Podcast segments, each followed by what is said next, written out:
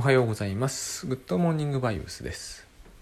えー昨日ようやくと言いますか、ついに、えー Kindle 版の、えー不安ゼロになる技術、人生100年時代の不安に不安ゼロになる技術が出ましたので、えーとよろしかったら、えまあお待ちいただいていたという方にはぜひですね、あのチェックしていただくといいかなと思います。で、えー私ももう1年以上どっぷりグッドバイブス方面で、えーやらせてもらってるんですけどあのーやっぱりですねどこを PR ポイントにすればいいのかがこれあのよくなんて言うんですかうん恐れと不安を目の前の人から取り除くというのが、えー私はその自分が唯一本当はやるべきことなんだろうなとこの話に納得して以来意識するようにこれだけはですねグッドバイブスの教訓とかってあの箇条書きにしてお経みたいに唱えるのは気持ち悪いので1個だけにしてるんですね毎朝。あのタスクシュートのリピートタスクで1個だけ確認する。あの1個だけ、えーつまりえーの目の前の人の恐れと不安を取り除きましょう。まあもしその人が恐れと不安を持ってるならね。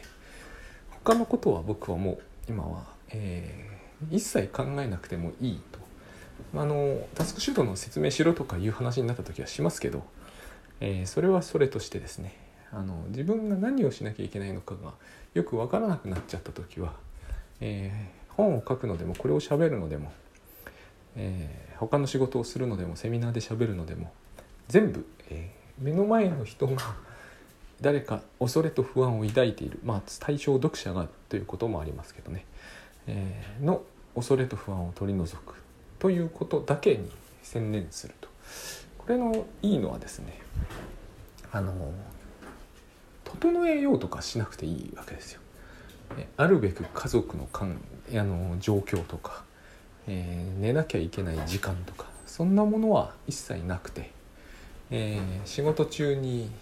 エッチなサイト見ちゃいけないとかツイッターに走っちゃいけないとかそういうことも一切なくて要するに目の前に誰かが現れた時にその人が恐れと不安を持っていたら取り除くということをやってさえいれば基本はいい気がする。これが私のあの人生観とすごくよくマッチしたんですよ。私あの娘が生まれて以来あのあ自分はもう基本いらない人間だなと思ったんですね。あの娘育て上げなきゃなんないとはいえあのこれでもう何て言うんだろう、えー生きてきた義務と義務は果たしたしあの何て言うんですかね「平家物語」じゃないですけど見るべきものは全部見たなという気がしたんです。あの今後はいろんなことが起こるでしょうけどそのことに都度喜んだり悩んだりどうせするんでしょうけどもうそれらのことはですねどうでもいいことのような気がしたんですよ。ただこの感覚と、えーいうもので、まあ、娘を育てるのに一生懸命になるというのはいいんですけど他の指針が何も得られないのであのそこでちょっとですねあの悩むというか悩みはしてないんだけどこうそれ以外の部分はどうしようみたいな結局そのあの娘の学費なりななりなのでお金を稼ぐみたいになっちゃうんですよね人生の他の指針が。でそれがちょっとあれだなと思ってたんですけどこう基本でも自分はもういらないこの世にいらなくいなくていい人間なのであの自分のことで一生懸命にならずに済むという点では楽だった非常に楽になったんですよね。そういう感覚がもう何て言うんですかね不可逆的に発生して分かんないですけど脳が破損とかされるとすごいエゴイスティックになるかもしれないんですがあの例えば今回の iPad 新しいのとか iPad Air とか第8世代とかいう話が出るじゃないですか。もうこう面々と見つめては面々とこう分析するんだけど買おうという気には別にならないんですよね。でこれを娘が必要だと思えば買おうみたいになるんですよねそのぐらいこうなんかわかんないんですけど生まれた瞬間に切り替わった何かがあって昔は絶対あれ何とかして買ってたと思うんですよ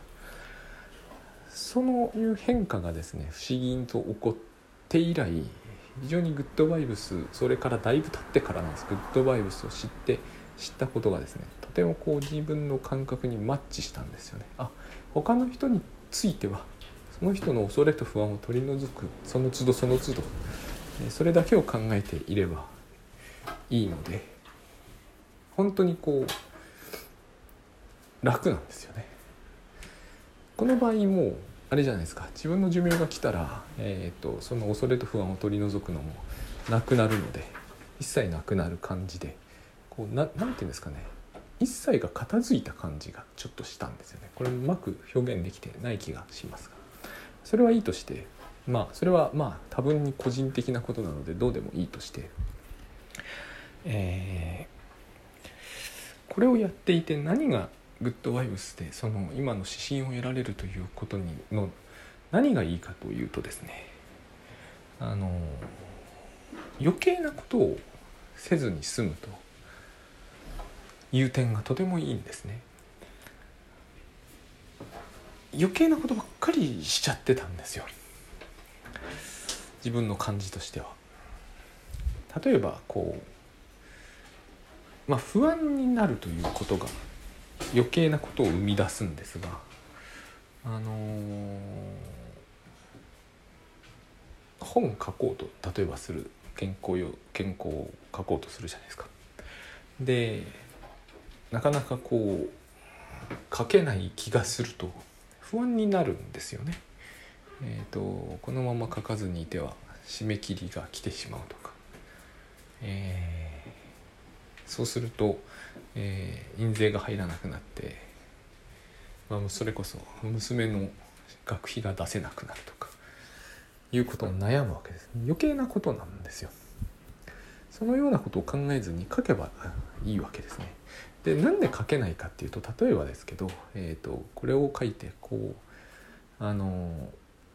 またねなんかアマゾンで星1がつけられたらどうしようとか思って星を1をつけられないようなことを書こうとかってするじゃないですか。これも余計なことなんですよね。こういうことをやっているうちに何が起こるかというと、えー、肩が痛くなったりするんですよ。これがですね私は良くないなと思うんですよね。あの腰痛も肩の痛みも首の痛みも一切なくなっていてこれ何度か話してますけど、えー、話をするたびになんかこう重要な部分が抜け落ちてる気がするんですが、えー、グッドバイブスあれですからあの声帯の代わりじゃないんでこう痛くなくなるということはそれのケアをしなくてよくなるわけですね。声帯にそれこそ行かなくてよくなりますしその生態分のお金もいらなくなりますしそういうふうに、えー、全てがそうなんですね。えー、いらないいらないいらないという感じになっていってそのそれまでどうしてじゃあその毎月毎月ひどい時は月に3回も整体に行ったりしなきゃなんなかったのかというと余計なことをしちゃうから余計なことを考えちゃうからだったんですね。でこれを考えないようにするのはとっても本当は簡単なことなのにしようとはしないので難しいわけじゃないんですけどしようとしないんで結局できないというその不安になったりするわけですよでも不安になる時には決まってですね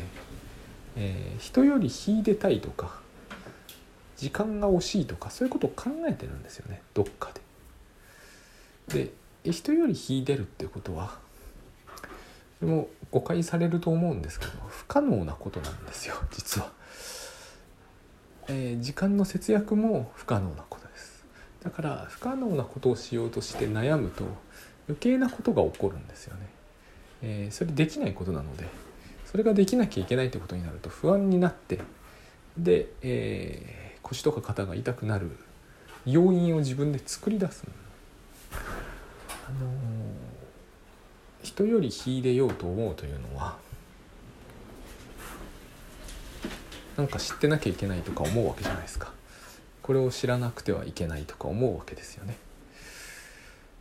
だいぶもう前の話なんで前でもないか。あんまり喋んないんですけどあの人名えなんだっけな。ビブ・ラタネだったと思います。有名な人なんですよ。あの傍観者効果というものを実験で説明した人です。あのキティ・ジェノベーゼだったかな。ダメですね。あの人名がこういう時にあれなんですよ。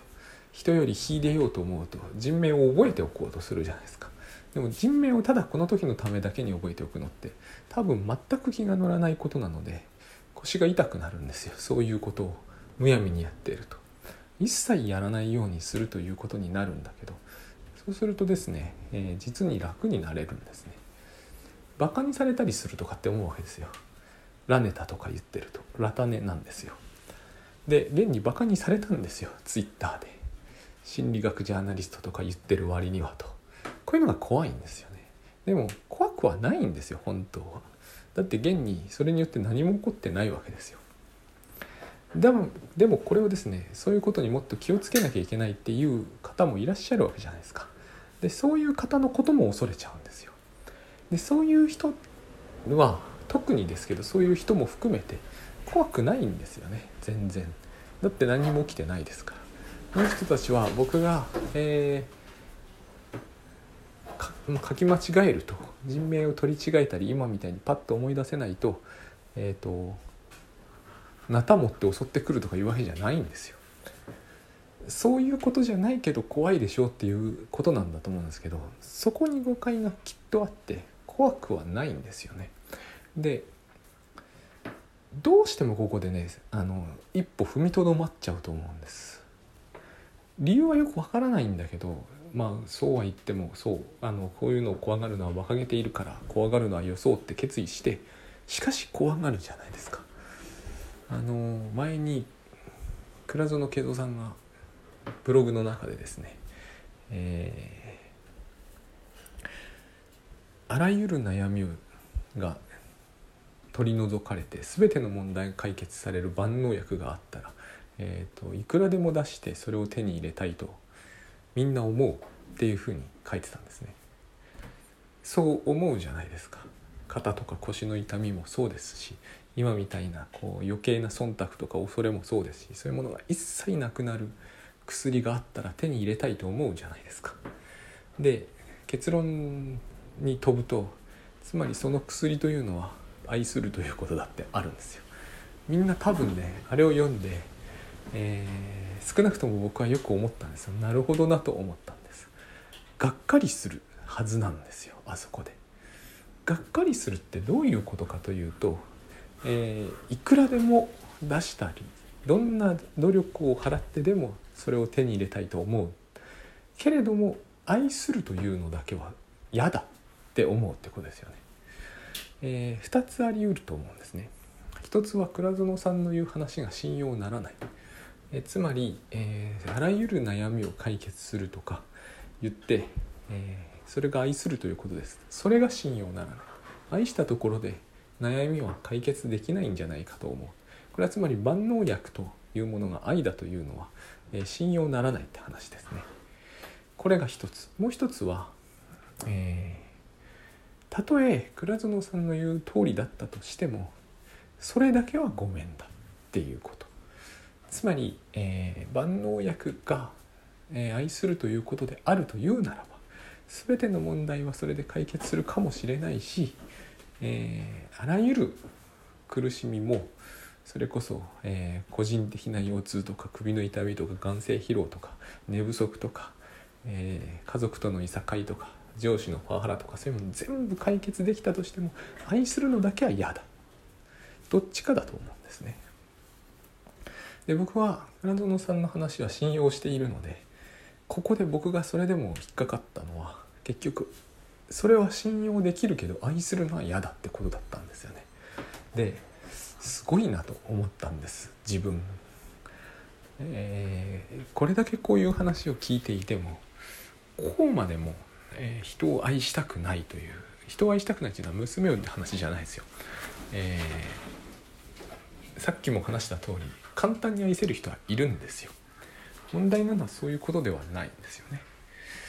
でも私は一般一般的な意味でですね愛するというのは嫌だと思ってるんだなこんなにも強くとこれはきっとですね、えー、教育されたんだとしか思えないんですよねだって生まれたての赤ん坊というのを私は一応知ってますけどここまでかたくなに、えー、人を愛するということを拒絶するっていう雰囲気を持った赤ん坊っていないと思うんですよねいないと思いますね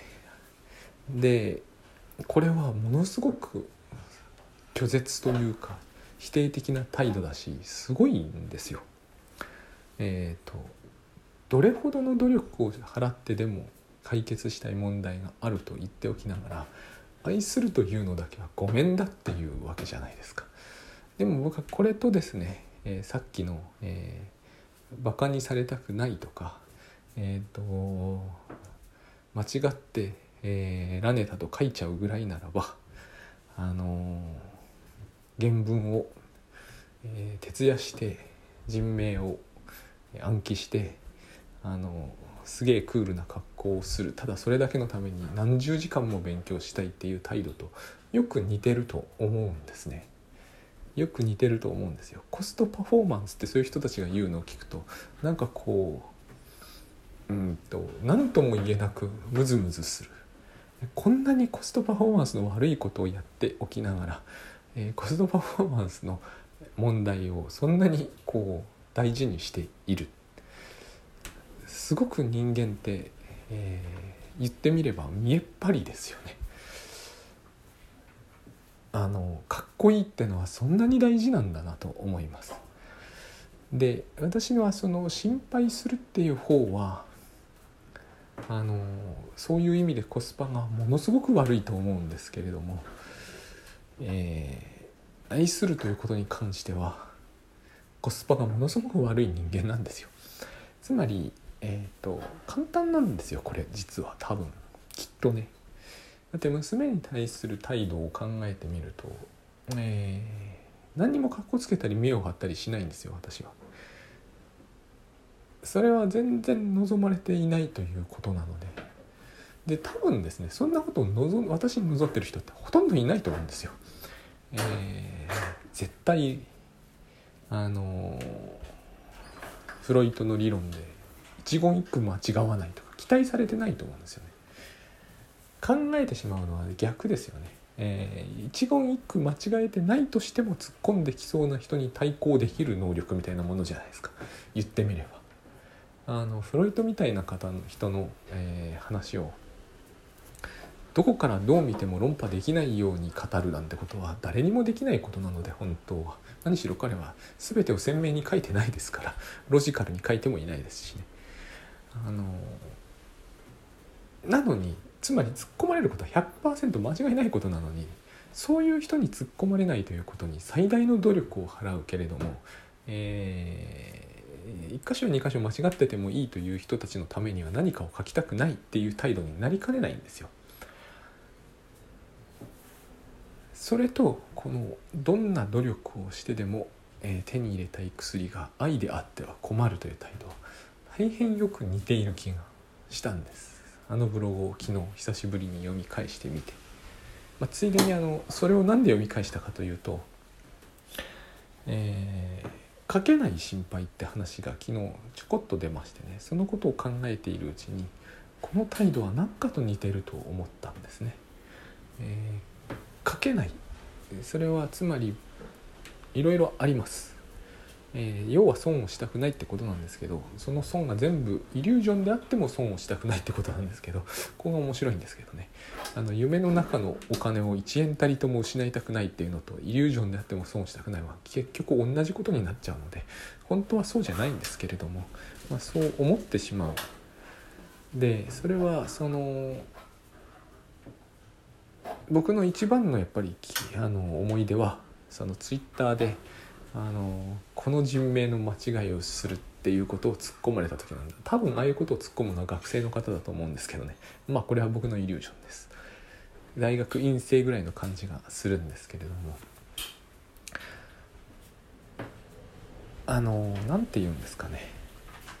わざわざ自分で自分のことを難しくしてしまうといういうんでしょうか、えー、だからやっぱりこう愛することだけはごめんですっていうのと似てるんですよ。だってそういう人を愛せますかって話になってくるじゃないですか。ところがこれ簡単にできるんですよまた。面白いことに。ちょっと SNS の良くないところでもあるんですけど例えばそういう大学院生なりにお会いするとするじゃないですか。現実に。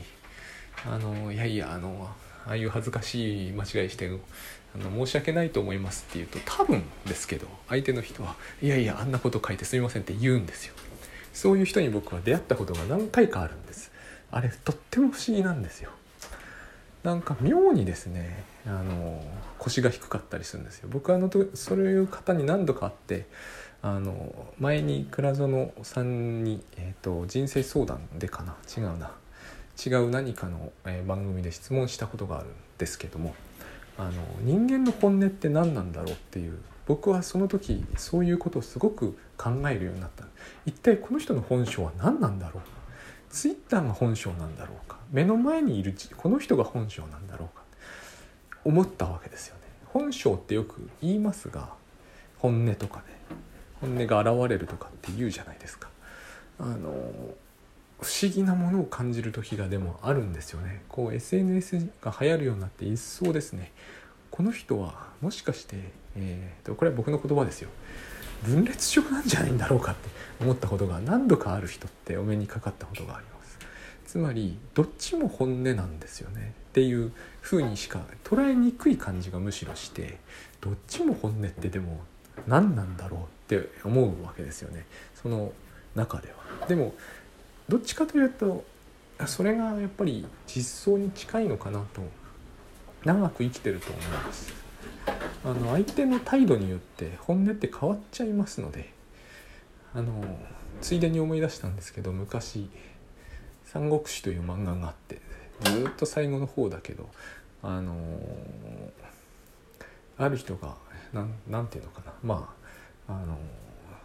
忠誠心低そうな態度、まあ、暴言を吐いてそれがあの酒に酔ったからだなのか酒に酔ったから本音が出たのかそれとも、えーと、酒に酔ったからつい言ってしまったのかどっちなのかっていう議論をしているシーンがありましてあのそういうことと似てるなと思うんですよね。これも決めがたいじゃないですか。えー、酒に酔ったから本音が出るのか、えーちょっとだけしか思ってないことなのに酒に酔って勢いがついたから、えーと、暴言になっちゃったのかみたいな話なんですけどあの僕らってそうですよね。で僕らってそうなのであの実はですね話が戻るって見るとこうどれも簡単なことなんですよね。実は。ちょっとしたことで大きく変動してしまう程度のことでしかない、えー、娘が生まれる前の私は自分が五章大事だったわけですよ。何かなすべきことが自分にあるような感覚みたいなものが何かあってそれは幻想っぽい感じが当時からしてましたけども何かあってところが子が生まれた瞬間にどっかすっ飛んだんですよね。それっておかしいですよ。明らかに。合理的でないという意味ならばおかしいですよね。今本当にその感覚がむしろだから新しくそういう感覚が根付いちゃったと言ってもいいんですよ。そういうふうに捉える捉えたいという方にはですね。えーと、自分が無一物っていうんでしょうけどね。あの要するにこの世の中でも自分がやるべきことは本当はないっていう感じっていうのが突然こう上書きされたような感じ。でそこにグッドバイブスがさらにこう上書きしたわけですよね。あの何にもやることがないんだけど、えーと、なんかこう目の前の人が何かを恐れていたらそれを取り除くということが多分いいことだという他のことは何もないっていう感じなんですよね。でこういう指針を持っていてもあの難しいと感じてしまうのがさっきのあの愛するという話なんですよ。でもちろんあれですよ愛するのが難しいっていうのは一番難しそうな人のことを考えた時の話です。えー、これもまた実にしょうもないことなんですよ。例えばこう隣で隣のお家でずっと犬が吠えてるとかね昨日あったんですけどずっと吠えているとその時にものすごくイライラしたとしてその犬とかその飼い主飼い主ですねどっちかというとに対する感情なんです。でここでネガティブなものを抱え込むとあの腰痛につながるんですね僕の場合は。で心配とかネガティブなことっていうのは思っちゃうじゃないですか。それは当然あの何かを回避するためのものなので必要だと思うんですね。えー、犬だって同じで自分に向かって猛然とダッシュしてきて、えーと、噛み殺してやる勢いなのに全くそれについて心配しないっていうのはおかしいと思うんですが僕らの心配って大体そうじゃないんですよ。意識的に心配を保持するんですよね。だから徹夜をしてその人は実際いませんが徹夜をしてあの人が読んだこともないような心理学の英文のニュースを密かに読んでおいてあの防御するわけじゃないですか。これはもう心配完全に、えー、犬に襲われそうになった時の不意の心配とかじゃなくて心配を意識して、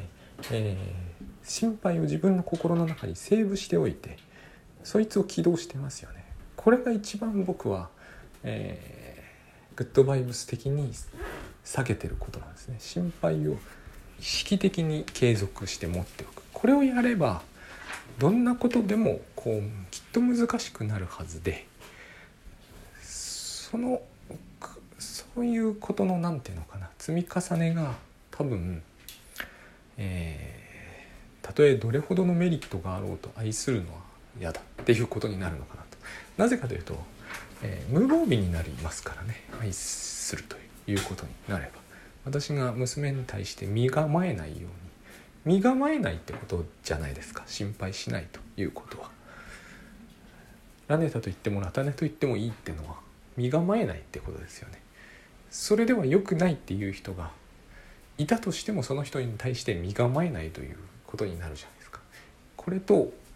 えー、愛するということはきっとよく似ていると思う。そして、えー、非常にこうそのことに対して警戒している自分が依然として根強くいるということですね。